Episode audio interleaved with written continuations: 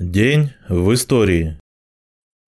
3 декабря 1898 года родился Михаил Ильич Кошкин, советский конструктор, создатель легендарного танка Т-34, лучшего танка Второй мировой. Во время войны было выпущено 35 895 34-ок, а всего около 68 тысяч. 3 декабря 1917 года СНК обратился с воззванием ко всем трудящимся мусульманам России и Востока, в котором говорилось: «Товарищи, братья, великий клич освобождения данной русской революции подхватывается всеми трудящимися Запада и Востока. Рушится царство капиталистического грабежа и насилия. Горит почва под ногами хищников империализма. Отныне ваши верования и обычаи, ваши национальные и культурные учреждения объявляются свободными и неприкосновенными. Устраивайте свою национальную жизнь свободно и беспрепятственно. Вы имеете право на это. Знайте, что ваши права, как и права всех народов России, охраняются всей мощью революции и ее органов, советов рабочих, солдатских и крестьянских депутатов». В Уфе с 20 ноября 1917 года по 11 января 1918 года прошло заседание Национального совета, на котором был принят проект Конституции национально-культурной автономии мусульман, тюрко-татар внутренней России и Сибири и положение об управлении духовно-религиозными и культурно-национальными делами.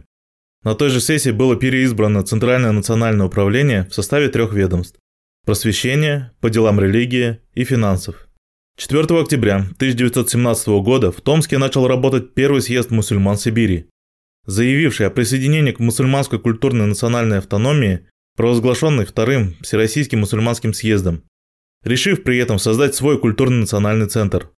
Для решения культурно-национальных, а также общественно-политических и социально-экономических вопросов мусульман Сибири был образован Центральный Совет Союза Сибирских Губернских Мусульманских Советов.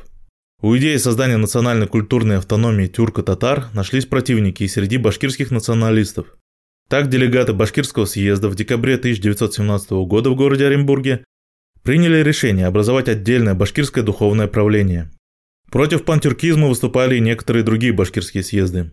12 апреля 1918 года было издано решение о распуске Милли Адере, правительства национально-культурной автономии, которое подписал нарком по делам национальности РСФСР Сталин и глава мусульманского комитета при наркомнации РСФСР Вахитов.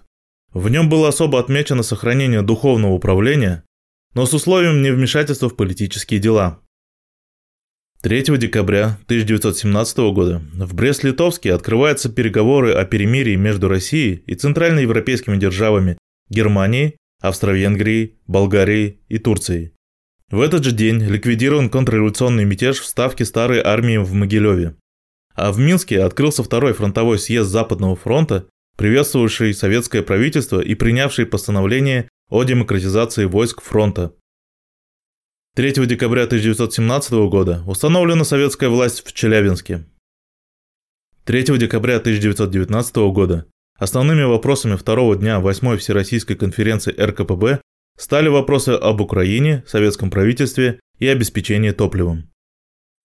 3 декабря 1959 года был поднят государственный флаг СССР на советском атомном ледоколе «Ленин», первом в мире надводном судне с ядерной силовой установкой.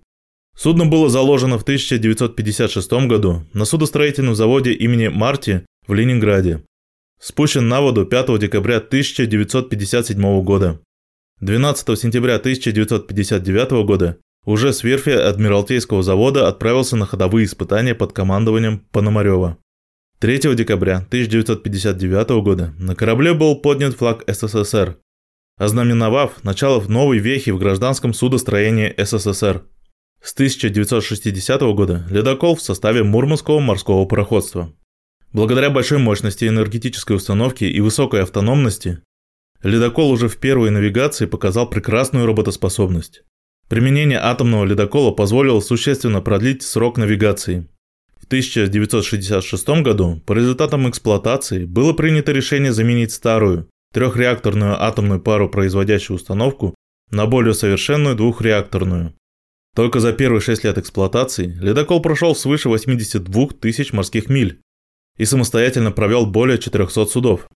Ледокол «Ленин» проработал 30 лет и был выведен из эксплуатации и поставлен на вечную стоянку в Мурманске. В 2005 году корабль решили сделать музеем, который открылся в 2008 году. 3 декабря 1965 года в СССР произведен запуск космической ракеты с автономной межпланетной станции «Луна-8» с целью комплексного испытания систем станций на всех этапах полета и прилунения. 3 декабря 1966 года, к 25-летию разгрома гитлеровских войск под Москвой, в Александровский сад к стене Московского Кремля с 41-го километра Ленинградского шоссе был перенесен прах неизвестного солдата. 8 мая 1967 года здесь был открыт мемориальный памятник «Могила неизвестного солдата». Над ней загорелся вечный огонь славы, зажженный от вечного огня на Марсовом поле в Ленинграде. Таким был день 3 декабря в истории.